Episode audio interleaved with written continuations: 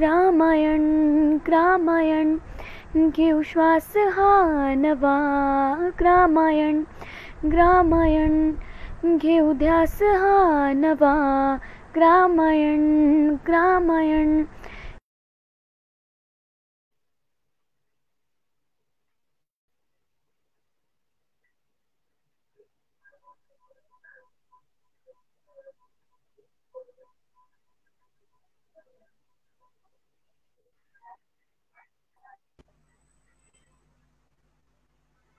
हा सौरभ सुरू कर.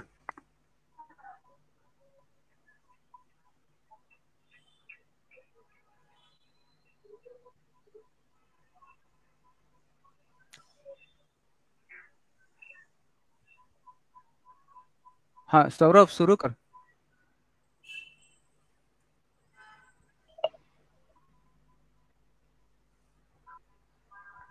वर्ष दोन हजार बाराला स्वामी विवेकानंदांची एकशे पन्नासावी जयंती संपूर्ण देशभर साजरी करण्यात आली.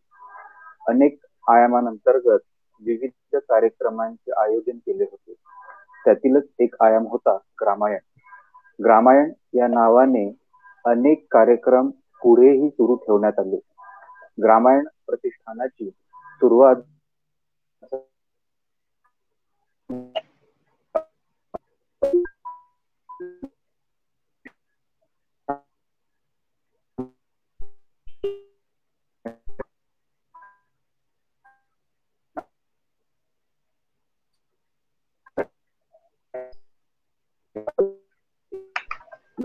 शेणापासून विविध कलाकृती बनविण्याचे तसेच पंचगव्य निर्मित वस्तूंचे प्रशिक्षण गोमय समृद्धी वर्कशॉपच्या माध्यमातून दिल्या जाते. कोविड एकोणीस नंतर प्रत्यक्ष कार्यक्रमांवर बंधने आली. तेव्हा ग्रामायणाने ऑनलाईन कार्यक्रमाची शृंखला सुरू केली. चौदा जून दोन हजार वीसपासून ग्रामायणने आभासी पद्धतीने सेवागाथा उद्यम गाथा ज्ञान गाथा चिंतन गाथा ग्रामायण कट्टा हे कार्यक्रम सुरू केले. कोविड जनजागृती सप्ताह तसेच भूमी सुपोषण पंधरवाडा अशा विशेष कार्यक्रमांचे याच महिन्यात नव्याने सृजन गाथा व कृषी गाथा हे दोन कार्यक्रम सुरू करण्यात आले. विशेष म्हणजे सर्व कार्यक्रम सातत्याने सुरू आहे. तसेच या कार्यक्रमाच्या माध्यमातून अनेकांना मार्गदर्शन मिळाले तर अनेकांचा परिचय सर्वसामान्यांना झाला. आज ज्ञानगाथा सदराचा हा पन्नासावा भाग. ज्ञानगाथा या कार्यक्रमाच्या माध्यमातून समाजातील तज्ज्ञ मंडळींचे विचार सर्वांपर्यंत पोहोचविण्याचा प्रयत्न असतो. आज आपण भेटणार आहोत माननीय श्री सुरेश वांदिले यांना मी प्राध्यापक सौरभ वगारे ग्रामायण प्रतिष्ठान तर्फे श्री सुरेश वांदिले यांचे स्वागत धन्यवाद. शिक्षण BSc BJ M M C G B A तसेच महाराष्ट्र शासनाच्या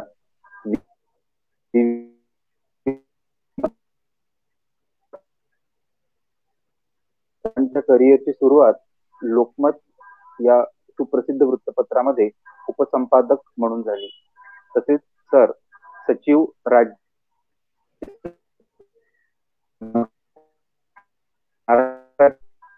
माजी मंत्री श्री सुशील कुमार शिंदे स्वर्गीय विलासराव देशमुख श्री अशोक चव्हाण यांचे जनसंपर्क अधिकारी म्हणून सुद्धा सरांनी काम केलेले आहे.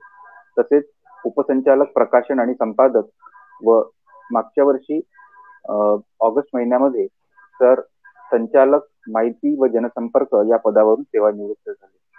विविध विषयांवर त्यांची पुस्तक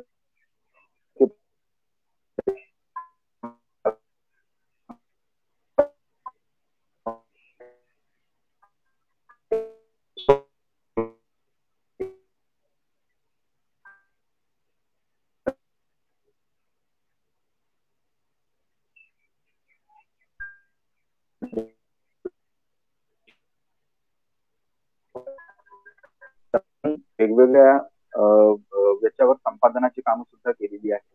गप्पाची मालिका. तसेच चंद्रपूर जिल्ह्यातील सांस्कृतिक ओळख करून देणारी पुस्तिका इतर वेगवेगळ्या याच्यावर त्यांनी आपले लेखन केलेले आहे. त्यांच्या या कार्यासाठी महाराष्ट्र शासन तसेच वेगवेगळ्या संस्थांनी त्यांना विविध पुरस्कार देऊन त्यांचा गौरव केलेला आहे. ज्याच्यामध्ये लोकमत उत्कृष्ट लेखन एकोणीसशे सत्याऐंशी अठ्ठ्याऐंशी अठ्ठ्याऐंशी एकोणनव्वद मागो वैद्य विकास पुरस्कार एकोणीसशे एक्क्याण्णव तसेच पत्र पंडित पावा गाडगीळ स्मृती सामाजिक आर्थिक विकास लोकमत पुरस्कार दोन हजार नऊ दोन हजार बारा. आणि पत्रपंडित पावा गाडगीळ स्मृती सामाजिक आर्थिक विकास लेखन लोकमत पुरस्कार दोन हजार एकोणीस यांचा समावेश आहे. मी पुनश्च एकदा ग्रामायण परिवारातर्फे आपले स्वागत करतो व आपण आपले आजचा जो विषय आहे त्याच्यावर आपले मत मांडावे तशी. थँक्यू ग्रामायण प्रतिष्ठानचे सर्व पदाधिकारी आमचे स्नेही चंद्रकांत रागेट साहेब या कार्यक्रमास उपस्थित सर्व मान्यवर विद्यार्थी पालक शिक्षक यांना मनापासून नमस्कार. या कार्यक्रमाला उपस्थित सर्वांनीच आता पावेतो कोविशिल्ड किंवा कोवॅक्सिन. या दोन्ही व्हॅक्सिन पैकी एक कोणती तरी व्हॅक्सिन घेतली असावी असं मला वाटतं. तिसऱ्या संभाव्य जी लाट त्याच्याबद्दल चर्चा केली जात आहे त्यापासून आपलं संरक्षण करण्यासाठी या लसीचा मोठा उपयोग होणार आहे. ज्या कोणी ही लस घेतली नसेल त्या सर्वांनी ही लस घ्यावी अशी मी प्रारंभी विनंती करतो. तर मित्रांनो कोरोना विषाणूमुळे गेले वर्ष दीड वर्ष किंवा पावणे दोन वर्ष सर्वत्र प्रचंड उलथापालत झाली आहे. अर्थव्यवस्थेची गाडी संपूर्णपणे रुळावरून घसरली आहे.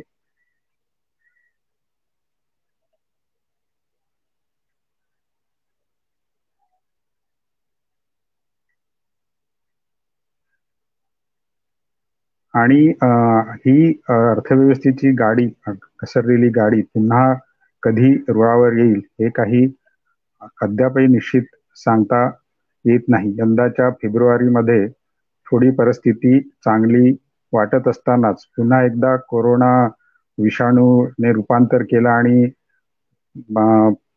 परिस्थिती पुन्हा एकदा अत्यंत वाईट परिस्थिती झाली आणि आता जुलै संपता संपता तिसऱ्या लाटेची चर्चा सुरू झालेली आहे.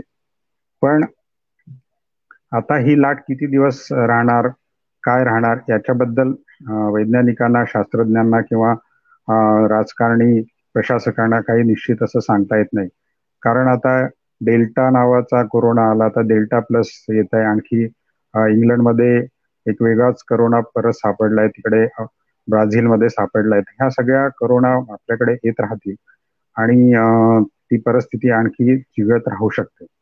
पण आता ही परिस्थिती किती दिवस चिघळत राहणार? कारण गेले वर्षभर शास्त्रज्ञ वैज्ञानिक डॉक्टरांनी कोरोना विषाणूवर मात करण्यासाठी लसीचं संशोधन करण्यासाठी दिवसाची रात्र केली रात्रीचा दिवस केला.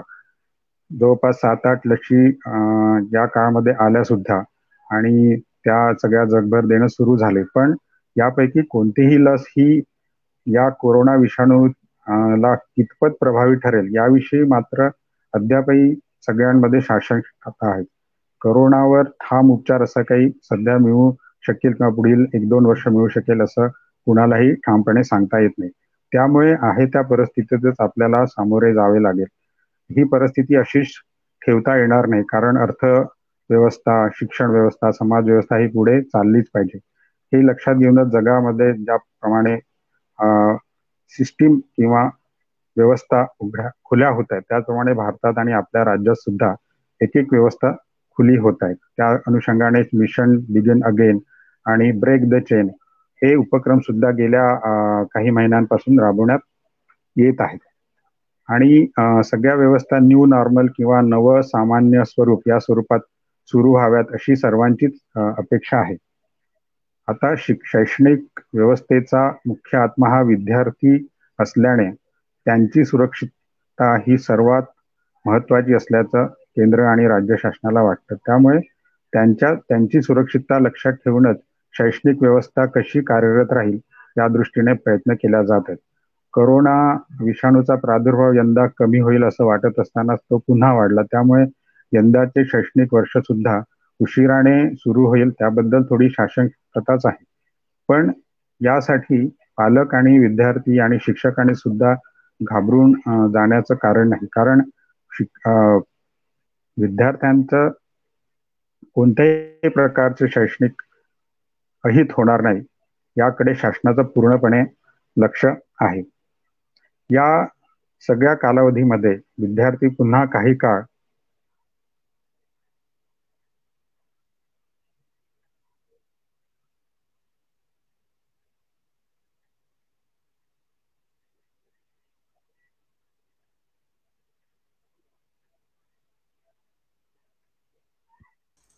हा बोला सर आवाज येतोय. मी बोलत आहो का? हो बोला तुम्ही मला आवाज दिस येतोय.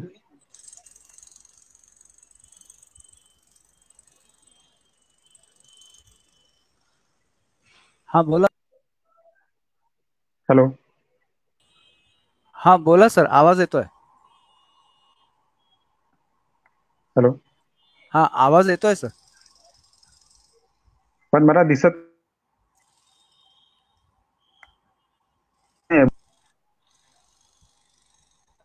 नेटवर्क गेलाय का तुमचं?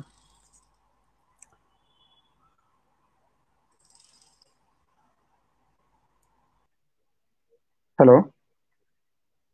हा हा बोला बोल बोला हॅलो. हा हा बोला सर. तर करोना सोबतच यंदाचं सुद्धा शैक्षणिक वर्ष जाईल अशी परिस्थिती सध्या आहे. त्यामुळे बराच काळ विद्यार्थ्यांना घरी राहावं लागेल. तर या कालावधीमध्ये विद्यार्थ्यांना त्यांच्या ज्या संकल्पना स्पष्ट आहेत किंवा पूर्णपणे त्यांनी समजू शकल्या नाहीत त्या त्यांना पालकांच्या मदतीने समजून घेता येणे शक्य आहे. दहावी बारावी नंतर करिअरच्या दिशा सुनिश्चित व्हाव्यात असं प्रत्येक विद्यार्थी आणि पालकांना वाटत असतं. विशेषतः बारावी नंतर वेगवेगळ्या ज्ञानशाखेत प्रवेश घेऊन विद्यार्थी त्या दृष्टीने पाऊल टाकतात. मात्र यापैकी केवळ पाच ते दहा टक्के विद्यार्थ्यांना त्यांच्या मनाप्रमाणे पुढे करिअर करता येतं. अगदी चांगल्या संस्थेमधून पदवी किंवा पदव्युत्तर पदवी घेतली तरी सध्या चांगली नोकरी मिळेल किंवा चांगले पॅकेज मिळेल किंवा प्लेसमेंट मिळेल हे आजच्या काळात सांगणं फार कठीण झालेलं आहे. सध्या अत्यंत स्पर्धा वाढलेली आहे.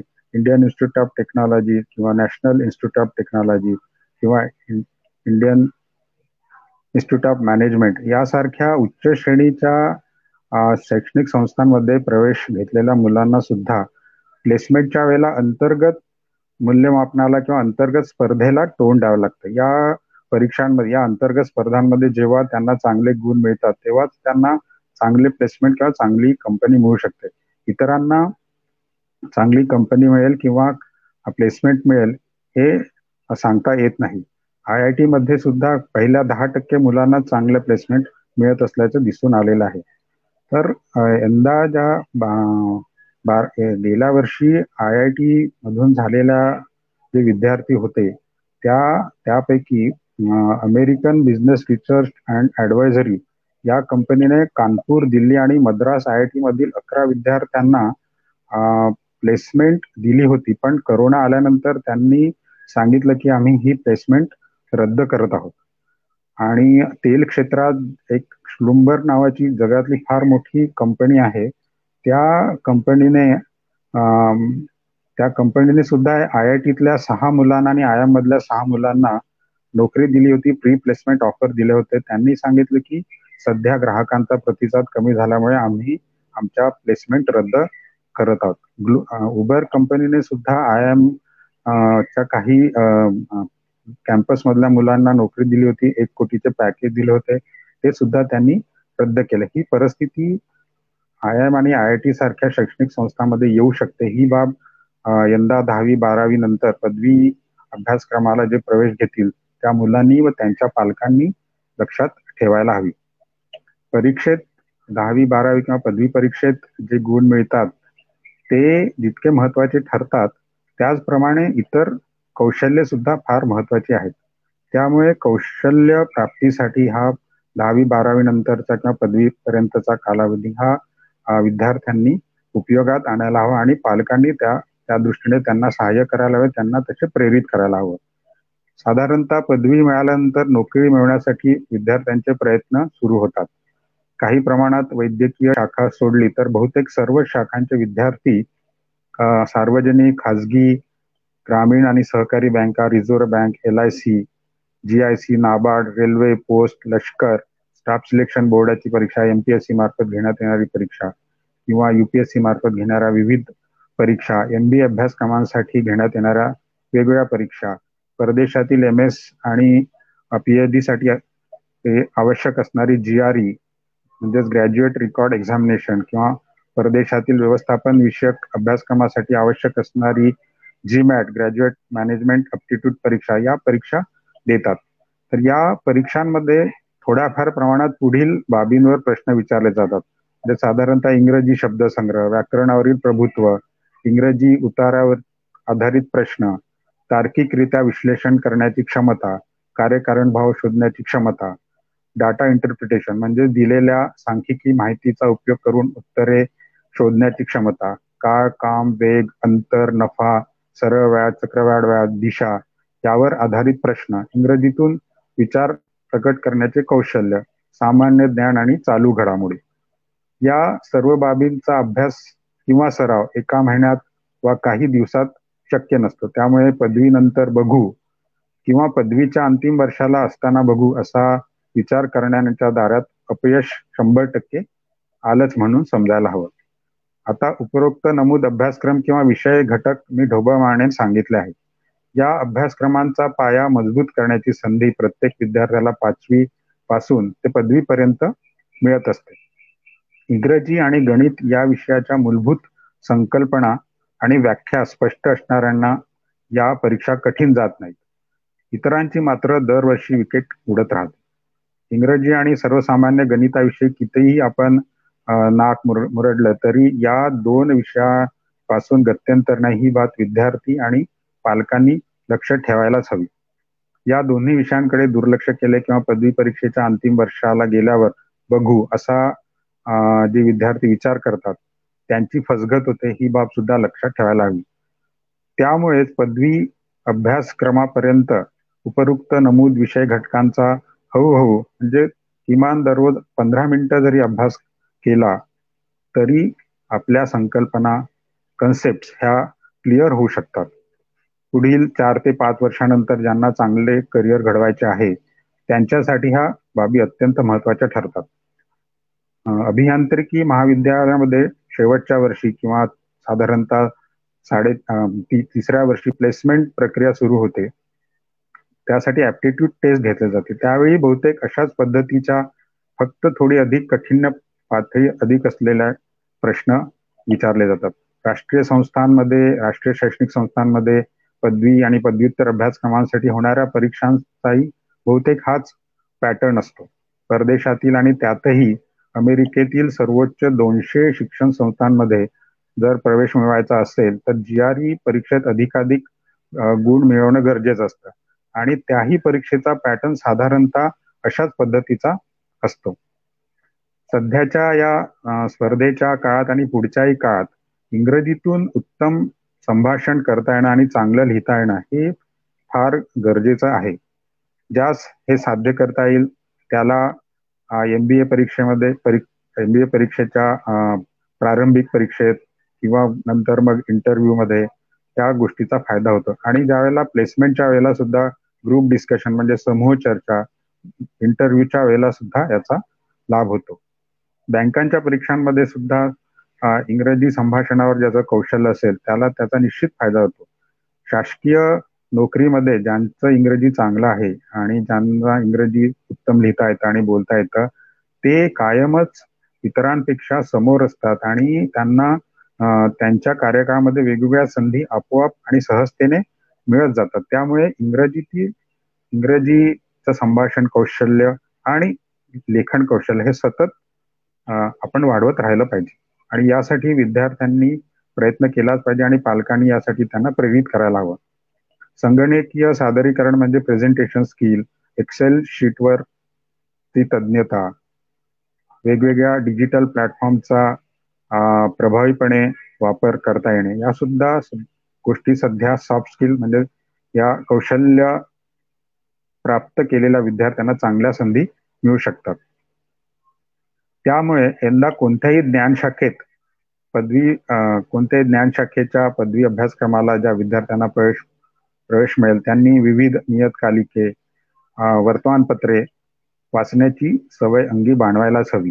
आपल्या ज्ञानात भर घालणाऱ्या व कौशल्य शिकवणाऱ्या चित्रफिती म्हणजे युट्यूब वर या चित्रफिती बघायला हव्यात टेट टॉक सारखे जे शोज आहेत ते ऐकायला हवेत.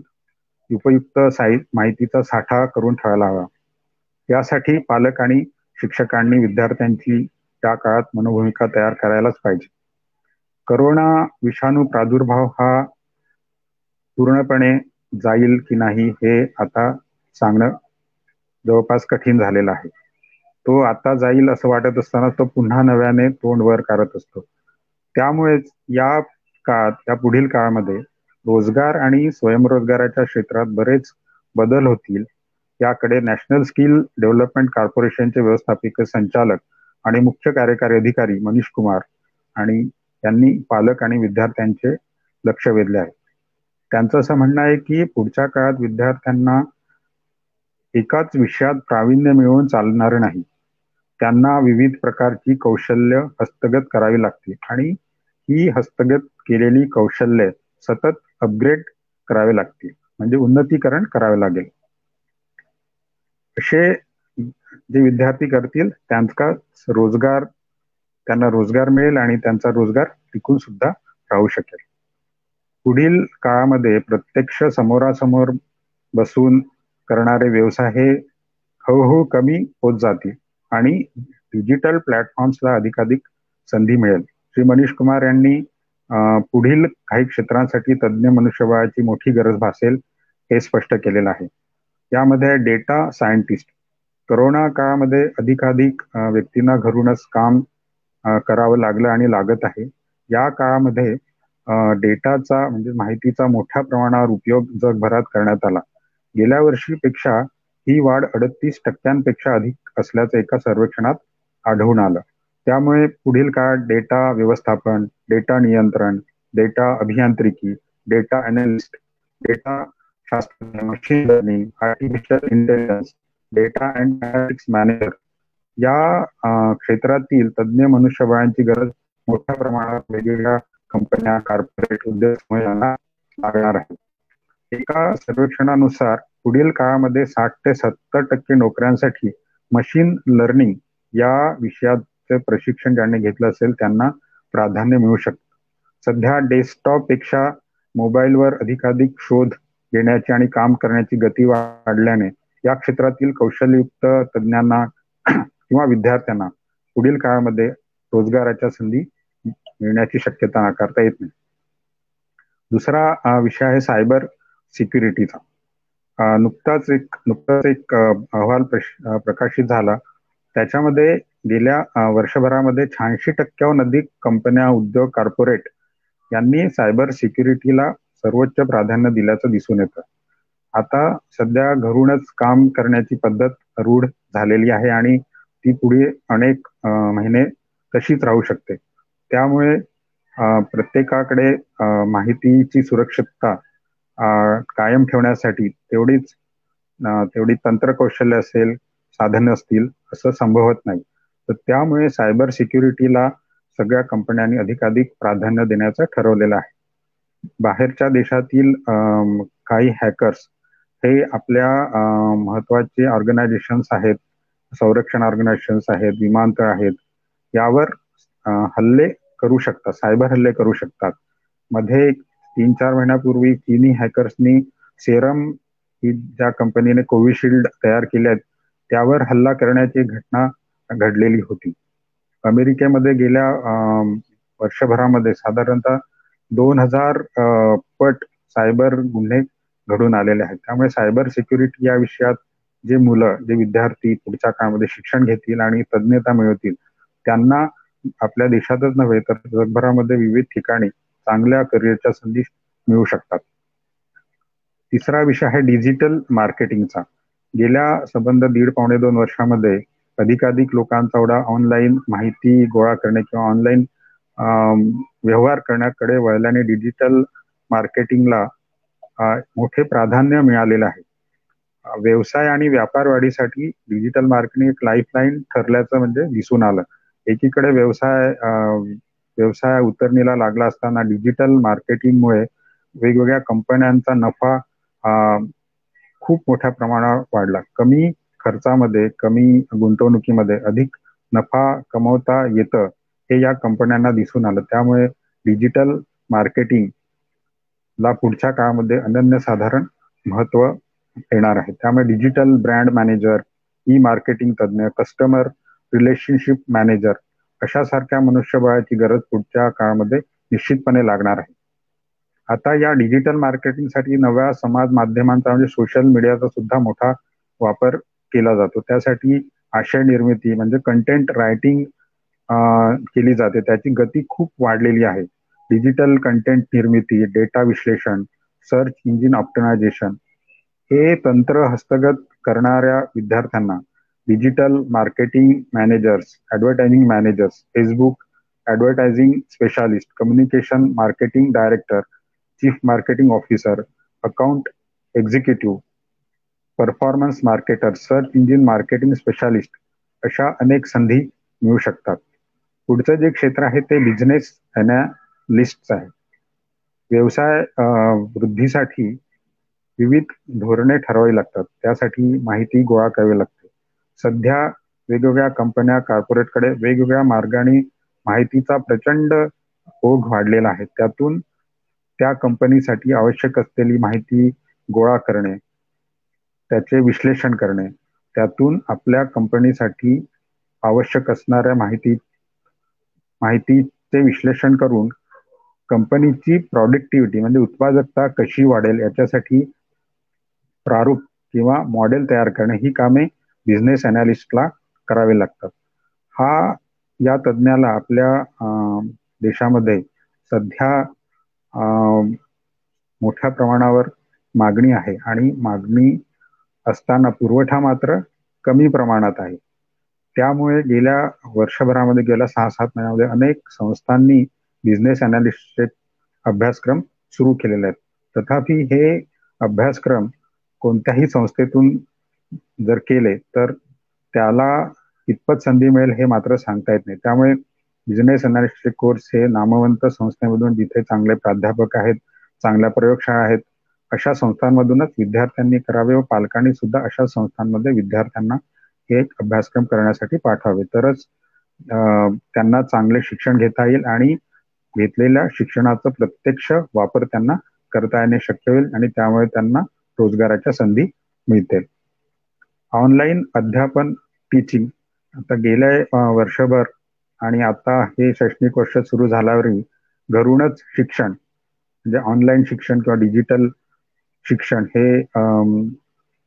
ही आता पद्धती जवळपास रूढ झालेली आहे.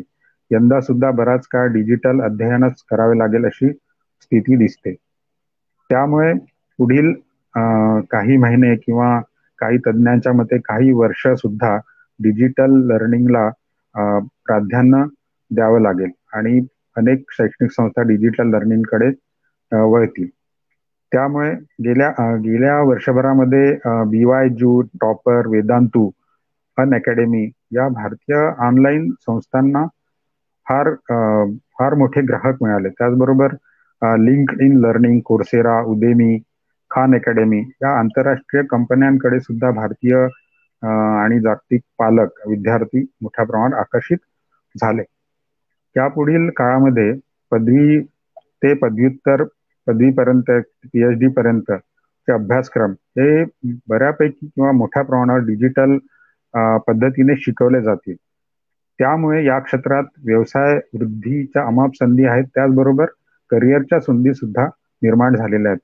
डिजिटल अध्यापनात डिजिटल लर्निंग क्षेत्राचे जे तंत्र आहे कौशल्य आहे जे विद्यार्थी आत्मतास आत्मसात करतील आणि त्यात पारंगतता मिळवतील त्यांना वेगवेगळ्या संस्था निश्चितपणे त्यांना संधी मिळू शकते. आणि आता ती संधी अनेकांना मिळाली सुद्धा आहे.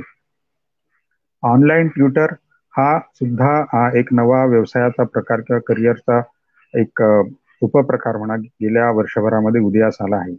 ज्या विद्यार्थ्यांनी किंवा ज्या व्यक्तींनी ज्या ऑनलाईन शिकवणीमध्ये तज्ज्ञता मिळवली तंत्रामध्ये कौशल्यता मिळवली त्यांना चांगल्या संधी मिळालेल्या आहेत आणि त्या मिळतील.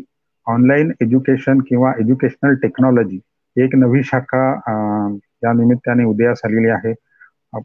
आणि या शाखेमधले जे तंत्र आहे ते तंत्र जे विद्यार्थी हस्तगत करतील आणि त्यात प्रावीण्य मिळवतील त्यांना पुढचा काळ हा निश्चितच उज्ज्वल राहिल्यात शंका नाही.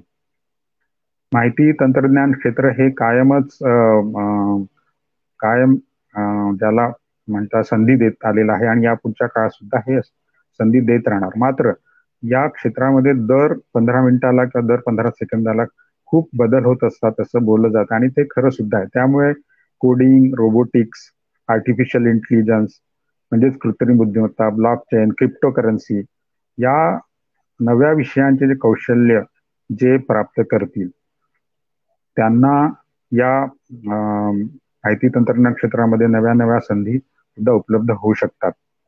सांख्यिकी शास्त्र ही ही शाखा सुद्धा गेल्या वर्षभरामध्ये मोठ्या प्रमाणावर उदयास आलेली आहे. ही शाखा तशी जुनीच आहे पण या शाखेचं काठिण्य पातळी फार मोठं असल्याने फार कमी विद्यार्थी जाणीवपूर्वक स्टॅटिस्टिक किंवा सांख्यिकीकडे वळायचे. मात्र गेल्या वर्ष दीड वर्षामध्ये प्रत्येक रोजगार किंवा मोठ्या कंपन्या उद्योग उद्योग समूह कॉर्पोरेट यांनी त्यांच्या बिझनेस बिझनेस मॉडेल्स किंवा बिझनेस स्ट्रॅटेजी ह्या कशा नव्या पद्धतीने वृद्धिंगत होतील यासाठी सांख्यिकी तज्ज्ञांची मोठी मदत घेतल्याचं दिसून आलेलं आहे. आणि सांख्यिकी संकल्पनांचा वापर अधिकाधिक केला जात असल्याने सांख्यिकी तज्ज्ञांना पुढच्या काळामध्ये मोठी संधी उपलब्ध होऊ शकते. औषधी निर्माण क्षेत्र हे असंच क्षेत्र आहे ज्याला प्रचंड मोठा प्रचंड मोठी संधी मिळणार आहे. आपला देश औषधी निर्माणामध्ये जगात आघाडीवर आहे असल्याच असल्याच सगळ्यांनी ऐकलेलंच असेल. आणि ते खरं सुद्धा आहे. कारण आपल्या देशात औषधी निर्माण औषधी उत्पादनासाठी लागणारा खर्च जगातील इतर कोणत्याही देशापेक्षा कमी आहे. आणि त्यामुळे आपण जगात सध्या तरी औषध निर्मिती क्षेत्रात प्रथम क्रमांकावर असल्याचं सांगितलं जातं. पुढच्या काळामध्ये करोना आणि इतर लसी इतर औषधांच्या लसी याची निर्मिती शंभर टक्के मोठ्या प्रमाणात वाढणार आहे. त्यामुळे औषध निर्माण क्षेत्रामध्ये जे विद्यार्थी जातील त्यांना अधिकाधिक संधी नक्कीच मिळू शकते. औषधी निर्माण क्षेत्र जसं वाढणार आहे त्याचबरोबर या क्षेत्राचं व्यवस्थापन करणाऱ्या मनुष्यबळाची सुद्धा गरज मोठ्या प्रमाणावर वाढणार आहे. फार्मा मॅनेजमेंट हा एक हे एक नवं क्षेत्र आता उदयास आलेलं आहे. ते पूर्वीपासूनही होतं पण त्याला म्हणावा तितका प्रतिसाद मिळत नव्हता. पण यानंतर फार्मसी मॅनेजमेंट हे क्षेत्र सुद्धा चांगलं करिअर घडवू शकतं. आरोग्य सुविधा किंवा हेल्थ केअर कोरोना गेल्या वर्षभरामध्ये दीड वर्षामध्ये कोरोनावरच सगळ्या सगळ्या हेल्थ केअर व्यवस्थेचा किंवा आरोग्य व्यवस्थेचा भर होता. त्यामुळे इतर आजारांकडे दुर्लक्ष झालेलं आहे आणि त्याच्यामुळे सुद्धा आपल्या देशातीलच नव्हे तर जगातील इतर देशातील आरोग्य व्यवस्था ही मोडकळीस आलेली आहे. पण आता आरोग्य व्यवस्थेला सर्वोच्च प्राधान्य देणं गरजेचं आहे. त्यामुळेच पुढील सर्व व्यवस्था म्हणजे आर्थिक व्यवस्था उद्योग व्यवस्था शैक्षणिक व्यवस्था सामाजिक व्यवस्था ह्या उत्तम रीतीने कार्य करू शकतात हे भारतातल्या धुरीणांना राजकारण्यांना आणि पॉलिसी मेकर्सना जाणवलेलं आहे. त्यामुळे या क्षेत्रामध्ये जास्तीत जास्त गुंतवणूक करण्याचं भारत सरकारने ठरवलं आहे गेल्या पंधरवाड्यातच भारत सरकारने या क्षेत्रासाठी वीस हजार कोटीची गुंतवणूक करण्याचं ठरवलेलं आहे. राज्य सरकारने सुद्धा आपल्या अर्थसंकल्पामध्ये सर्वाधिक सर्वाधिक निधी या क्षेत्रासाठी ठेवलेला आहे.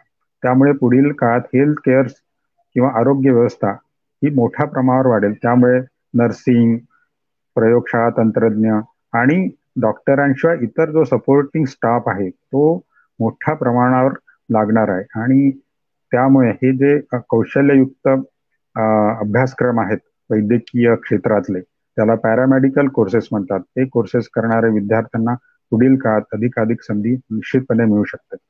या काळातच वैद्यकीय उपकरणांची मोठी गरज भासू लागली. त्यामध्ये oximeter personal protective equipment mask अशा अशा वैद्यकीय उपकरणां उपकरणांची निर्मिती मोठ्या प्रमाणावर झाली. आणि यापुढे सुद्धा होणार आहे. त्यामुळे या निर्मिती क्षेत्रामध्ये बायोमेडिकल इंजिनिअरिंग क्षेत्र जे आहे त्या क्षेत्रामध्ये सुद्धा नव्या संधी उपलब्ध होणार आहेत. या क्षेत्रामध्ये परदेशातल्या कंपन्या मोठी गुंतवणूक करणार आहेत आणि नव्या कंपन्या सुद्धा या क्षेत्रात येऊ शकतात. त्याशिवाय इम्युनॉलॉजी म्हणजे रोग प्रतिकार शास्त्र जे एक थोडं मागे गेलेलं शास्त्र होतं किंवा व्हायरॉलॉजी विषाणूशास्त्र ज्याच्यावर फार कमी मुलं लक्ष द्यायचे किंवा जेनॉमिक्स म्हणजे जनुकीय शास्त्र. जनुकीय शास्त्र म्हणजे हा जो विष करोना विषाणू हा सारखा त्याच्या जनुकांमध्ये बदल करून तो आपल्याला त्रास देतोय. म्हणजे हे जनुकीय शास्त्र यापुढील काळात फार महत्वाचं ठरणार आहे. म्हणजे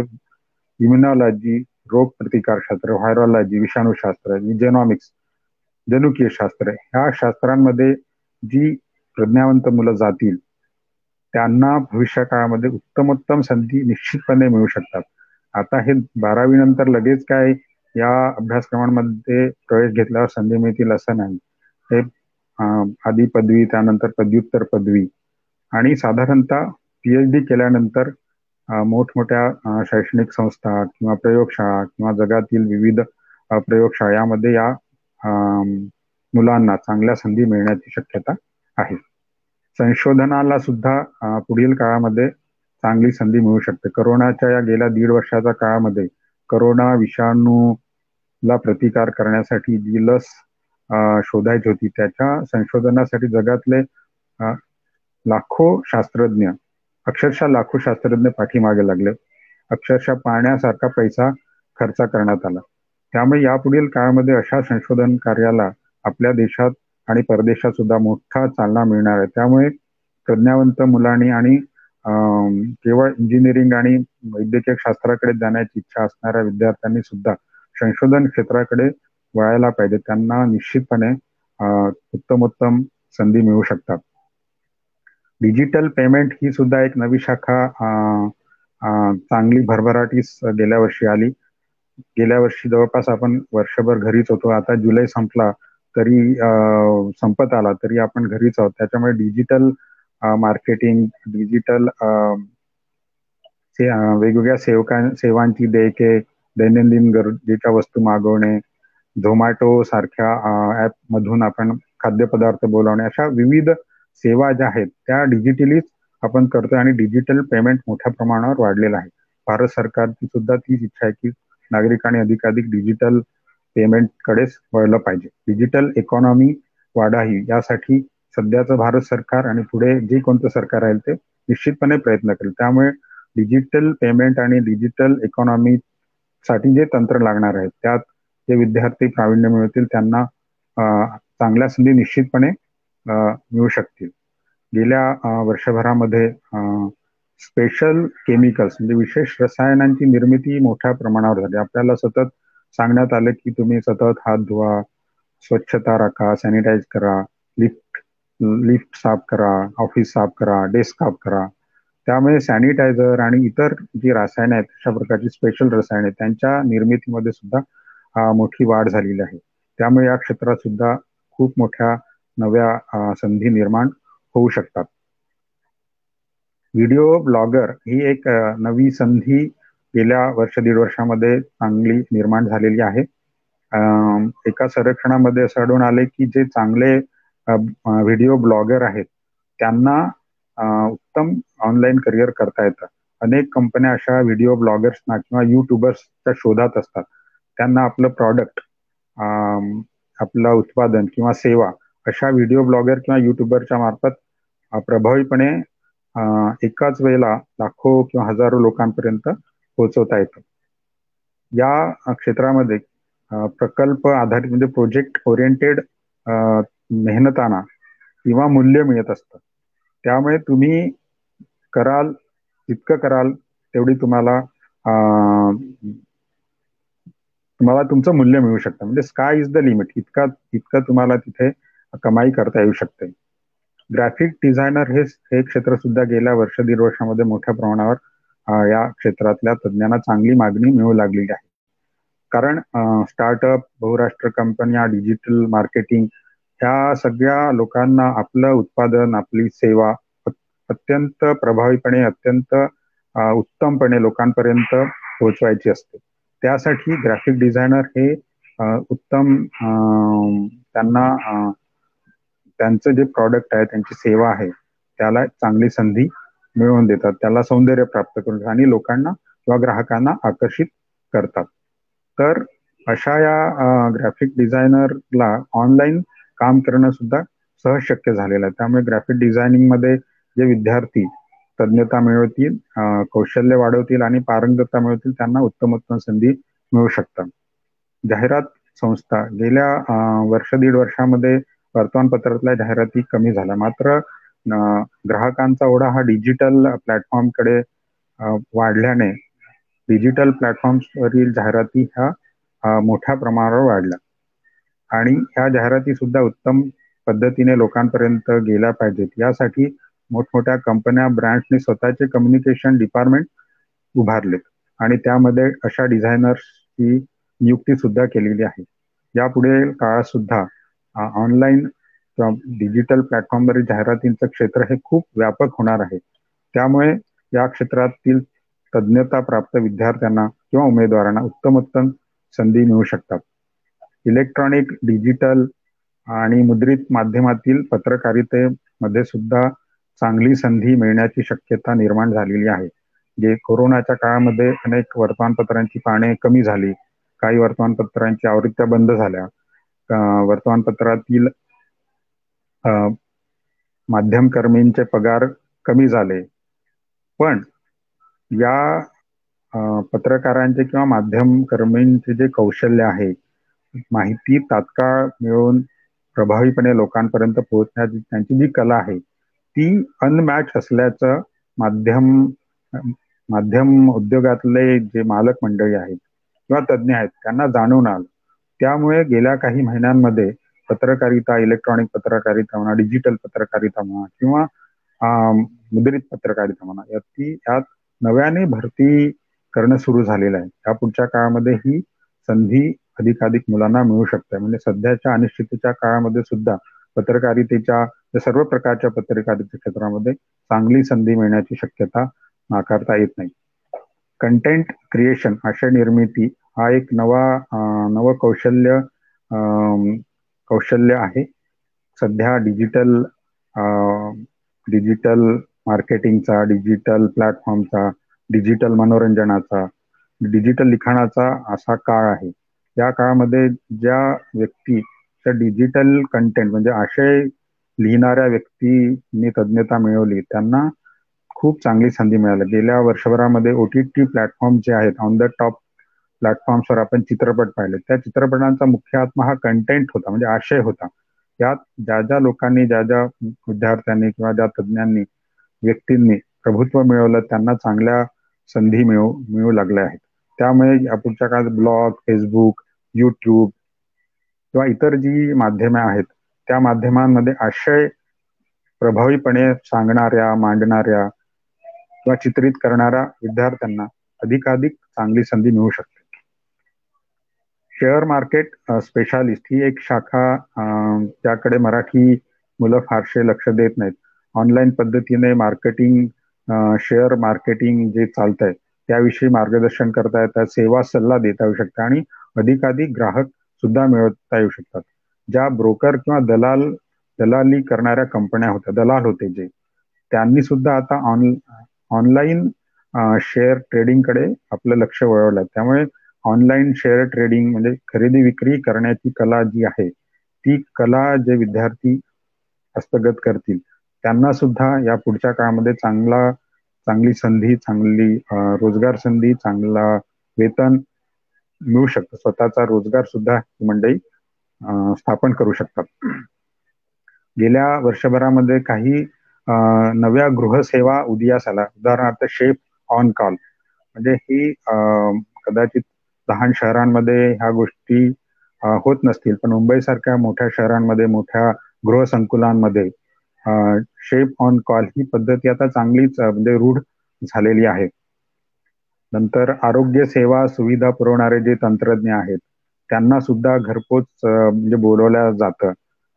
नंतर हेअर स्टायलिस्ट आहे मेकअप आर्टिस्ट आहे मसाजर आहेत ऑन डिमांड डॉक्टर्स ही सुद्धा सेवा घरपोच पुरवली जाते. केअर गिवर्स म्हणजे जे काळजी विशेषतः वृद्ध लोकांची काळजी घेणारे ज्या व्यक्ती आहेत त्या चोवीस तास आता उपलब्ध जे होऊ शकतात. या सगळ्यांना मोठे मानधन सुद्धा मिळायला लागलेले आहेत. आणि हे सगळं मॅनेज करणाऱ्या कंपन्या संस्था सुद्धा उदयास आलेल्या आहेत.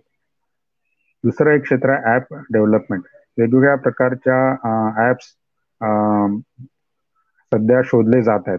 कंपन्या आपल्या विविध कामांसाठी असे ऍप विकसित करतात त्यांचे डिझाईन करतात.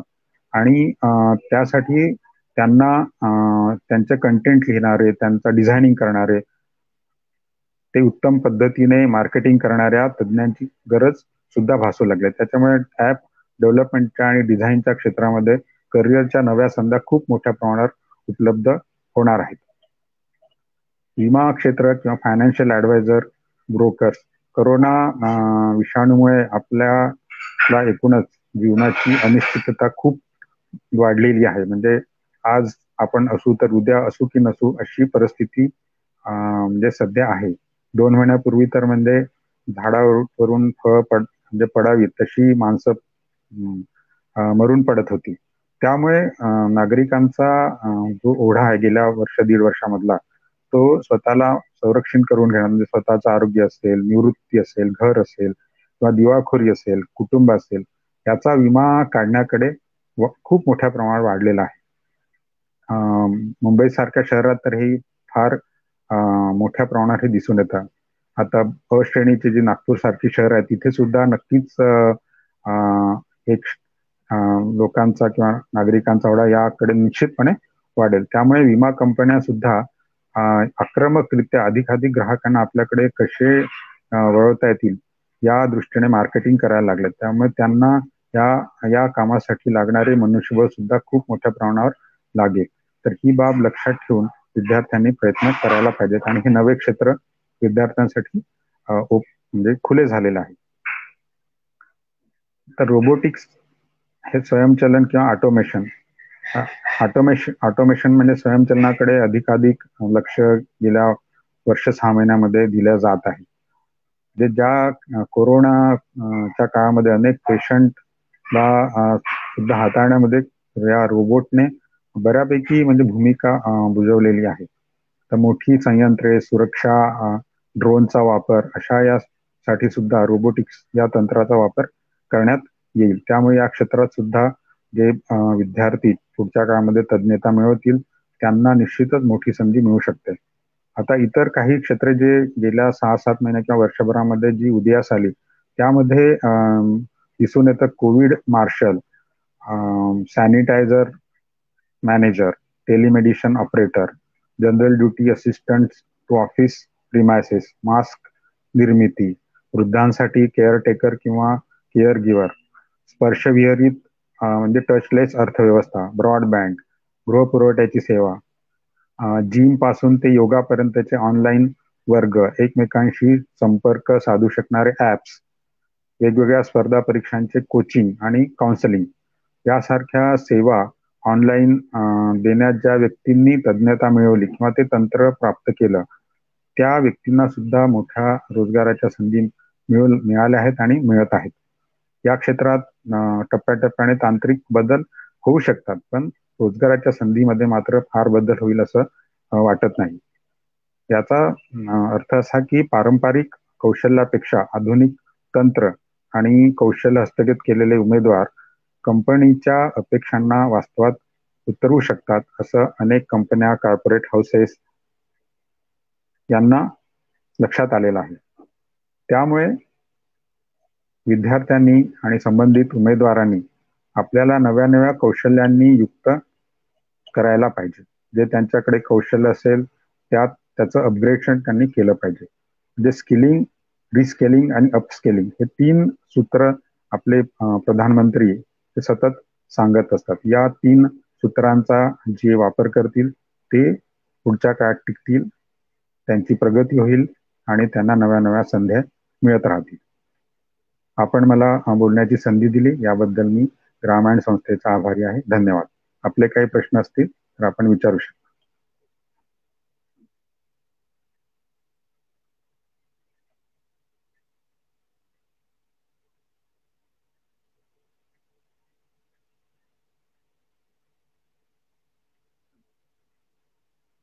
हॅलो?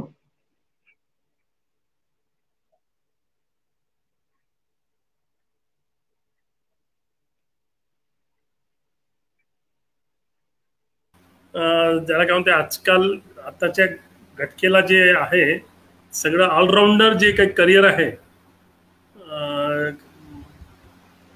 सध्याच्या परिस्थितीनुसार ते सगळं व्यवस्थित सांगितलं आहे.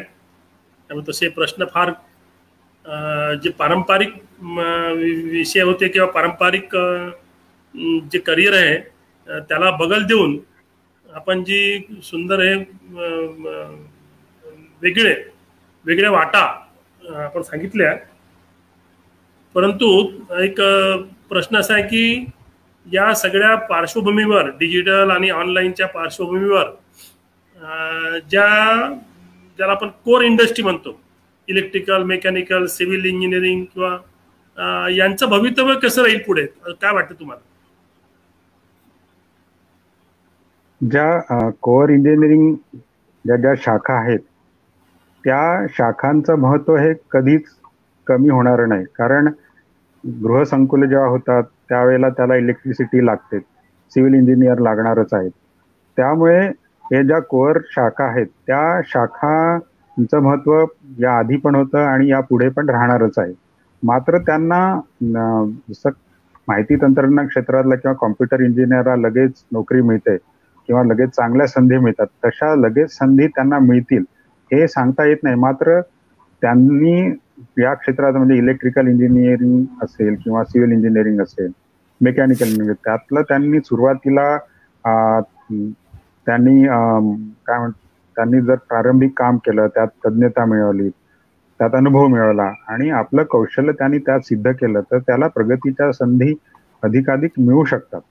या कोअर शाखांचं महत्त्व हे कायमच राहणार आहे. या भविष्यामध्ये नव्या नवी नव्या स्मार्ट सिटीज आता उभारल्या जातील. नवे रस्ते मोठ्या प्रमाणावर होत आहेत. फुलं फुलांची निर्मिती होत आहेत. या सगळ्या क्षेत्रांसाठी हे तिन्ही जे इंजिनिअरिंग ज्या ज्या ब्रँचेस आहेत किंवा कोर ब्रँचेस आहेत यांची गरज लागणारच आहे. आणि या सगळ्यांना सरकारी नोकरी मिळू शकणार नाही. पण मोठ्या कंपन्या त्यामध्ये आहेत भारतातल्या आहेत परदेशातल्या कंपन्या येत आहेत आता नागपूरमध्ये मेट्रो मोठ्या मेट्रो उभी राहिली तर त्यासाठी शेकडो अभियंत्यांनी काम केलं. तिन्ही प्रकारच्या अभियंत्यांनी काम केलं आणि करत राहतील. आता पुण्यामध्ये मोठी मेट्रो होत आहे. गेल्या दहा ते पंधरा वर्षापासून मुंबईतली मेट्रो ही वेगवेगळ्या मेट्रोची कामं सुरूच आहेत. तर त्यामुळे कन्स्ट्रक्शनच्या कामामध्ये लागणारे जे तज्ज्ञ आहेत इंजिनिअरिंगच्या ब्रँचेसमधले तज्ज्ञ आहेत त्या सगळ्यांना सगळ्यांची गरज यापुढे सुद्धा लागेलच. मात्र जे विद्यार्थी या शाखा शाखांमध्ये जातील त्यांनी या क्षेत्रामध्ये जे आधुनिक तंत्रज्ञान आलेलं आहे म्हणजे या क्षेत्रात सुद्धा आता टेक्नॉलॉजी मायक्रो टेक्नॉलॉजी किंवा संगणकीय टेक्नॉलॉजीचा वापर केला जात आहे. ते तंत्र त्यांनी शिकणं हे गरजेचं आहे आणि ते आत्मसात करणं गरजेचं आहे. केवळ पाठांतर करून किंवा बीईची पदवी किंवा बीटेकची पदवी घेऊन चालणार नाही. ती तर पदवी एकदा तुम्ही प्रवेश मिळाला की ती मिळते. जे विद्यार्थी असं करतील त्यांना संधी ही कमीच राहील. एक अधिक एक प्रश्न आला आहे श्रीकांत गाडगेकडून. स्क्रीनवर आहे. शिक्षण फक्त नोकरी करता आणि नोकरी म्हणजे करिअर हीच संकल्पना राबवली जाते. त्यामुळे इंडस्ट्रीला लागणारे कौशल्य देणारे अभ्यासक्रम विद्यार्थी शिकत नाही. आणि असे अभ्यासक्रम अभ्यासक्रम सुद्धा प्रॅक्टिकल ट्रेनिंग देत नाहीत. पुस्तकी ज्ञान किती दिवस टिकेल? कारण इकॉनॉमी उद्योग व्यवसायामुळे बलवान होते. काय करावे लागेल याकरता मार्गदर्शन करावे. श्रीकांत गाडगेंचा प्रश्न आला आहे. हा. श्रीकांतजी आता मी जे विवेचन केलं ते साधारणतः तुमच्या लक्षात येईल की इकॉनॉमी इकॉनॉमी जी आधुनिक अर्थ अर्थकारण जे आहे किंवा आधुनिक मॉडर्न इकॉनॉमी आहे ती कशी वृद्धिंगत होईल यासाठीचे जे विषय आहेत त्या ते विषय जर विद्यार्थ्यांनी आत्मसात केले तर त्यांना उत्तमोत्तम संधी मिळू शकतात. म्हणजे हे ह्या शिक्षणात पारंगतता त्यांनी मिळवली तर उत्तम करिअर त्यांचं घडू शकतं आणि त्याचबरोबर इकॉनॉमी सुद्धा मोठ्या प्रमाणात वृद्धिंगत होऊ शकते. आणि यासाठी स्किल जे आहे म्हणजे कौशल्य आहे ते कौशल्य आपण सतत हस्तगत करायला पाहिजे. उदाहरणार्थ आपल्या आय टी आय ज्या आहेत महाराष्ट्रातल्या आय टी आय त्याला जवळपास साठ वर्षाची परंपरा आहे. आणि महाराष्ट्रातल्या बहुतेक प्रत्येक तालुक्यामध्ये एक तरी आय टी आय आहे. आणि ह्या आय टी आयची उभारणी फार जाणीवपूर्वक करण्यात आली. या आय टी आय ज्या आहेत इंडस्ट्रीयल ट्रेनिंग इन्स्टिट्यूट त्या त्यामध्ये चांगल्या प्रयोगशाळा आहेत चांगले प्राध्यापक आहेत तज्ज्ञ शिकवणारे आहेत. आणि ते जे अभ्यासक्रम आहेत ते ते त्या त्या भागातील उद्योग किंवा छोटे व्यवसाय यांना ज्या गरजा आहेत त्या गरजा तांत्रिक गरजा आहेत त्या तांत्रिक गरजा भागवणाऱ्या जे ट्रेड्स आहेत म्हणजे व्यवसाय आहेत असे ते व्यवसाय आहेत. तर त्यामुळे अशा जर व्यवसाय आपण केले किंवा याला प्रवेश घेतला म्हणजे आनंदाने प्रवेश घेतला आणि तितक्याच आनंदाने त्यांचं शिक्षण घेतलं तर आप त्या प्रत्येक विद्यार्थ्याला त्या रोज त्या त्या क्षेत्रातील त्या त्या भागातील किंवा त्या गावातील किंवा त्या प्रदेशातील व्यवसायामध्ये अप्रेंटिस म्हणून संधी मिळू शकते आणि तो पुढे त्याच्या त्याचे त्याने कितपत कौशल्य हस्तगत केला आहे यावर तो पुढे खूप प्रगती करू शकतो. ही प्रगती करत असताना ती त्याची केवळ त्याची एकट्याची प्रगती होत नाही तर ती त्या त्याच्या कौशल्यामुळे प्रॉडक्टिव्हिटी म्हणजे उत्पादकता वाढते. उत्पादकता वाढली की प्रॉडक्शन वाढतं. प्रॉडक्शन वाढले चांगलं प्रॉडक्शन असेल तर ते अधिकाधिक ग्राहकापर्यंत जातं. ग्राहक विकत घेतात. म्हणजे एकूणच एक अर्थ व्यवस्थेला अर्थकारणाला मोठी गती मिळते. त्यामुळे कौ- पुढचा हा जो काळ आहे तो कौशल्य प्राप्तीचा काळ आणि कौशल्य प्राप्ती करण्यासाठी प्राप्त करायचं जर असेल तर ते आपल्याला त्याच्या संकल्पना सह आपल्याला म्हणजे हस्तगत करावं लागेल. म्हणजे केवळ विद्यापीठीय परीक्षा ज्या असतात किंवा बोर्डाच्या परीक्षा असतात की तुम्ही एकवीस प्रश्नोत्तर संच वाचा किंवा अमुक दहा प्रश्न दहा टॉपिक वाचा तुम्हाला बरोबर सात प्रश्न मिळतील आणि तेवढंच वाचा.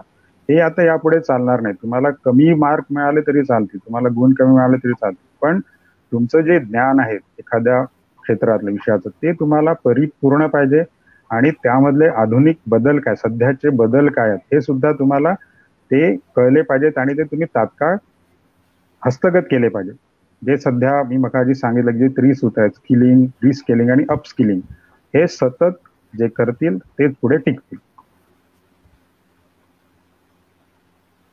बरोबर आहे.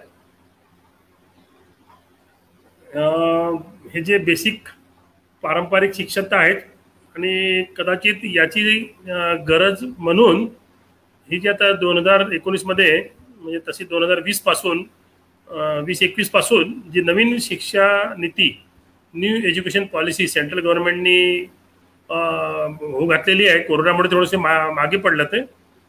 त्यामध्ये कौशल्य विकासला खूप महत्त्व दिलेलं आहे. नवीन एज्युकेशन. पॉलिसीमध्ये वांदिले साहेब म्हणतात त्या पद्धतीने नुसतं घसपीठ किंवा पुस्तकी ज्ञान नुसतं पुस्तकी ज्ञान कामाचं नाही. त्याला कौशल्य विकासाची जोड आणि तुम्ही जे अशी बोललेत मल्टी डायमेन्शनल एकाच विषयात तुम्ही आहात आणि दुसऱ्या विषयात तसं नाही चालणार आता. तर हे. नवीन एज्युकेशन पॉलिसीने त्याची गरज ओळखली आणि शिक्षण तज्ज्ञ लोकांनी त्यामध्ये नवीन एज्युकेशन पॉलिसीमध्ये त्याला भरपूर वाव दिला आहे कौशल्य विकासला. बरोबर. बरोबर. अधिक काही प्रश्न आहे का? मला वाटतं नाही अजून नाही आहेत प्रश्न. हा नाही कारण काय वांदिले साहेबांचं जे वक्तव्य आहे मी ऐकत होतो ते प्र- वक्तव्यच असं एक सुंदर परिपूर्ण झालं आहे की जे ऐकतील त्याच्या मनात प्रश्न शिल्लक राहत नाही. अशा प्रकारे त्यांनी आताच्या काळाला अनुसरून मार्गदर्शन केलेलं आहे. आणि आम्ही तर गेल्या तीस वर्षापासून म्हणजे मला आठवतं एकोणीसशे नव्वदपासून म्हणजे त्याच्या अगोदर ते लिहित असतील पण माझं जे त्यांच्याबद्दलचं जे वृत्तपत्रातून लोकमतमधून जे लेखन मी वाचत आलो एकोणीसशे नव्वदपासून. आता तर मी एक नवीनच तुमचं वाचलं आपलं सामर्थ्य बाल मैफल सदरमध्ये आणि जगणे आनंदाचे असे बरेच लेख मला सातत्याने दरवारी आपण देत आहात वीसपेक्षा जास्त पुस्तकं मला माहीत आहे. त्यामध्ये एक उल्लेख करावासा म्हणून खुलदा टीम टीम खरी शक्ती आपला निसर्ग दूषित पाण्याचे दुष्परिणाम आरोग्यम धनसंपदा बेर्ड काका भूताई लोटन थिंक डिफरंटली बी सक्सेसफुल अचूक दिशा सुयोग्य मार्ग परीक्षेनंतर काय? समृद्धी समृद्धीच्या दिशेने करिअर दहावी बारावी नंतर काय? अधिकारी बनण्याचा सोपा मार्ग. अचूक दिशा सुयोग्य मार्ग स्मार्ट करिअर असे वेगवेगळ्या टायटलचे वीसपेक्षा जास्त करिअरला धरून आपले पुस्तकं प्रकाशित झालेले आहेत. त्यामुळे आपण या विषयातले तज्ज्ञ आहात. यात काही दुमत नाही. आणि आज सुद्धा आपण म्हणजे महाराष्ट्र शासनामध्ये महत्त्वाचे पदं भोगत असताना उपभोगत असताना म्हणा किंवा त्याच्यावर जबाबदारी काम करत असताना म्हणजे मुख्यमंत्र्यांचे स्वीय जनसंपर्क अधिकारी आणि असं सगळं असताना सुद्धा आपण या ग्रामायणच्यासाठी एक प्रश्न आला आहे. वगारे साहेबांचा सुरेश वगारे कोविड काळामध्ये पास झालेले विद्यार्थी आहे. त्यांना भविष्यामध्ये कुठल्या कुठल्या संकटांना सामोरे जाऊ जाऊ जावं लागू शकते. कोविड काळामध्ये पास झालेले विद्यार्थी त्यांना भविष्यामध्ये कुठल्या कुठल्या संकटांना सामोरे सामोरे जाऊ लाग जाऊ जावं लागू शकते. वादिरे साहेब तुम्हाला प्रश्न आला आहे. हो हो.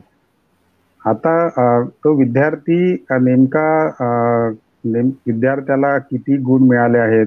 किंवा त्यांनी त्याचं ज्ञान किती ग्रहण केलेलं आहे? त्याच्या संकल्पना अभ्यासाच्या किती स्पष्ट झालेल्या आहेत? ह्यावर त्याचं भविष्य अवलंबून राहील. जरी कोविड काळ होता तरी त्याला या काळामध्ये त्याला घरी राहावं लागलं. पण या काळामध्ये जर त्याने समजून उमजून अभ्यास केला असेल पुस्तकं वाचली असतील जो अभ्यासक्रम आहे तो त्या तो त्याने पूर्णपणे अभ्यासला असेल. त्याला परीक्षेत किती मार्क मिळाले गुण किती मिळाले हा भाग अलाहिदा पण त्यांनी जर त्याचं ज्ञान ग्रहण उदाहरणार्थ म्हणून सांगतो की त्याने इंग्रजी वर त्यांनी प्रभुत्व मिळवलं. या काळामध्ये त्यांचं व्याकरण त्यांनी सुधारलं. चांगलं त्यांनी लिहिण्याची त्यांनी प्रॅक्टिस केली. लिहिता येत असेल त्याला. उत्तम मराठी लिहिता येत असेल किंवा उत्तम मराठीचा शब्द संग्रह वाढवला. तर या मराठीचा विषय मी का घेतोय की मराठी उत्तम लिहिता येणं उत्तम बोलता येणं हे सुद्धा आपला आपला मराठी मुलांचा मोठा ड्रॉबॅक आहे. त्यामुळे त्यांना संधी अनेक संधी ते गमावून बसतात. उदाहरणार्थ पत्रकारिता. पत्रकारितेमध्ये हौस म्हणून जाता येत नाही. त्याला लिहिता आलं पाहिजे. म्हणजे शुद्ध लिहिता आलं पाहिजे. त्याला त्याचं वाचन चांगलं पाहिजे. त्याला स्वतःची शैली तयार करता आली पाहिजे. त्याला वेगवेगळ्या शब्दांचा वापर लिहिताना करता आला पाहिजे. त्याचं व्याकरण अचूक पाहिजे. ह्या जर गोष्टी तुमच्याकडे नसतील तर तुम्ही पत्रकार कसं होणार? पत्रकारितेमध्ये खूप संधी जरी असली तरी तुम्हाला ती संधी मिळणार नाही ना? तसं डिजिटल पत्रकारितेमध्ये तुम्हाला संधी मिळणार नाही तर या का या का या जो करोना जो काळाचा जर विद्यार्थ्यांनी उपयोग चांगला करून घेतला असेल त्यांनी वाचन वाढवलं असेल मनापासून वाचन केलं असेल नोट्स काढल्या असतील तर या सगळ्यांचा उपयोग त्याला स्पर्धा परीक्षांमध्ये होऊ शकतो. स्पर्धा परीक्षा ही काय फक्त पाठांतराची परीक्षा नाही आहे म्हणजे एमपीएससीची म्हणा किंवा युपीएससीची म्हणा तिथे तुम्हाला तुमचं ज्ञान जे आहे तुम्ही एखाद्या विषयी इतिहासाचं जे ज्ञान आहे समजा स्वातंत्र्याच्या पूर्वीचा जो काळ भारताचा तो त्यांनी अभ्यासला असेल. आणि आधुनिक काळामध्ये त्याचे संदर्भ काही त्यांनी मिळवून त्याच्या नोट्स काढल्या असतील तर त्याचं त्याचं जे उत्तर आहे ते अधिक त्याला गुण मिळू शकतात. केवळ केवळ ज्या युपीएससी किंवा एमपीएससी ज्या गाईड्स ज्या असतात त्या नोट्स असतात त्या वाचून किंवा पुन्हा पुन्हा वाचून जे उत्तर लिहितात ते नक्कीच मागे पडतात. पण जे जो इतिहास घडलेला आहे त्या त्यामध्ये आधुनिक काळामध्ये काय नव्याने संशोधन झालं किंवा नव्या काय बा बाबी शोधल्या गेल्या ते जर एखाद्याने अभ्यास केला ते माहिती मिळवली आणि त्या आपल्या नोट्स तयार केल्या तर त्याला चांगले गुण मिळतात आणि ही मुलं सुद्धा चांगल्या श्रेणीने स्पर्धा परीक्षा पास होऊ शकतात. त्यामुळे कोविड काळामध्ये किंवा या पुढच्या आणखी काही काळामध्ये जर विद्यार्थी नी या काळाचा घरी राहण्याचा चांगला जर उपयोग केला अभ्यास केला अभ्यास समजून समजून केला तर संकल्प मुख्य म्हणजे कन्सेप्ट ज्या आहेत वेगवेगळ्या विषयांच्या त्या त्यांनी स्पष्ट करून घेतल्या तर त्याला अनेक क्षेत्रामध्ये संधी मिळू शकते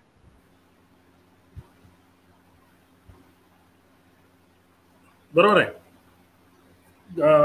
म्हणजे या कोरोना काळामध्ये मी एक अनुभवलं की ज्या विद्यार्थ्यांनी घरी ज्याला म्हणतो आपण सेल्फ स्टडी मी आय आय टी मधले जर. तुम्ही पाहत असाल तर नुसत्या लेक्चर लेक्चरर जे लेक्चर्स देतात त्या भरोशावरच ते हो. मुलं शिकतात नाही ते सेल्फ स्टडी. तेवढीच मत आणि सेल्फ स्टडीच्या साठी हा भरपूर एक दीड वर्ष सगळ्याच विद्यार्थ्यांना मिळालं होतं स्वतःच्या हो. घरी राहून किंवा आपल्या मोहल्ल्यात राहून सेल्फ डेव्हलपमेंटसाठी हो तर त्याचं खऱ्या अर्थानं ज्यांनी चीज करून घेतलं या वेळेचं ज्यांनी सोनं करून घेतलं ते विद्यार्थी आजही पुढे आहेत यात काही वाद नाही आणि हो. परिस्थितीवर परिस्थितीला शिव्या देत जे विद्यार्थी ज्यांनी म्हणजे मजा मारली ते विद्यार्थी त्यांची ते पुढच्या आयुष्यात भोगतील तर त्यामुळे अं, ही जे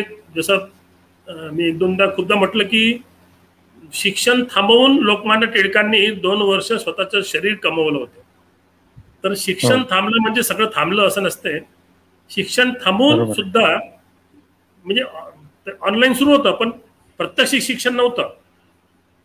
परंतु गुरुकुल पद्धतीमध्ये शिक्षणाची व्यवस्था कशी असेल? सेल्फ स्टडीज त्यावेळेस गुरु लोक सगळे आपापल्या विद्यार्थ्याकडून सेल्फ स्टडीज करून घेत असतील असं मला या कोरोना काळात जास्त जाणवलं. तर अशा प्रकारे आणि यात सुद्धा आपण आज तुमचा म्हणजे महाराष्ट्रामध्ये खूप मोठं नाव आहे. पण तुम्ही नागपूरचे आहात. म्हणून आपण आम्ही तुम्हाला आवर्जून या या विषयासाठी कारण या विषयाचे तुम्ही तज्ज्ञ आहात.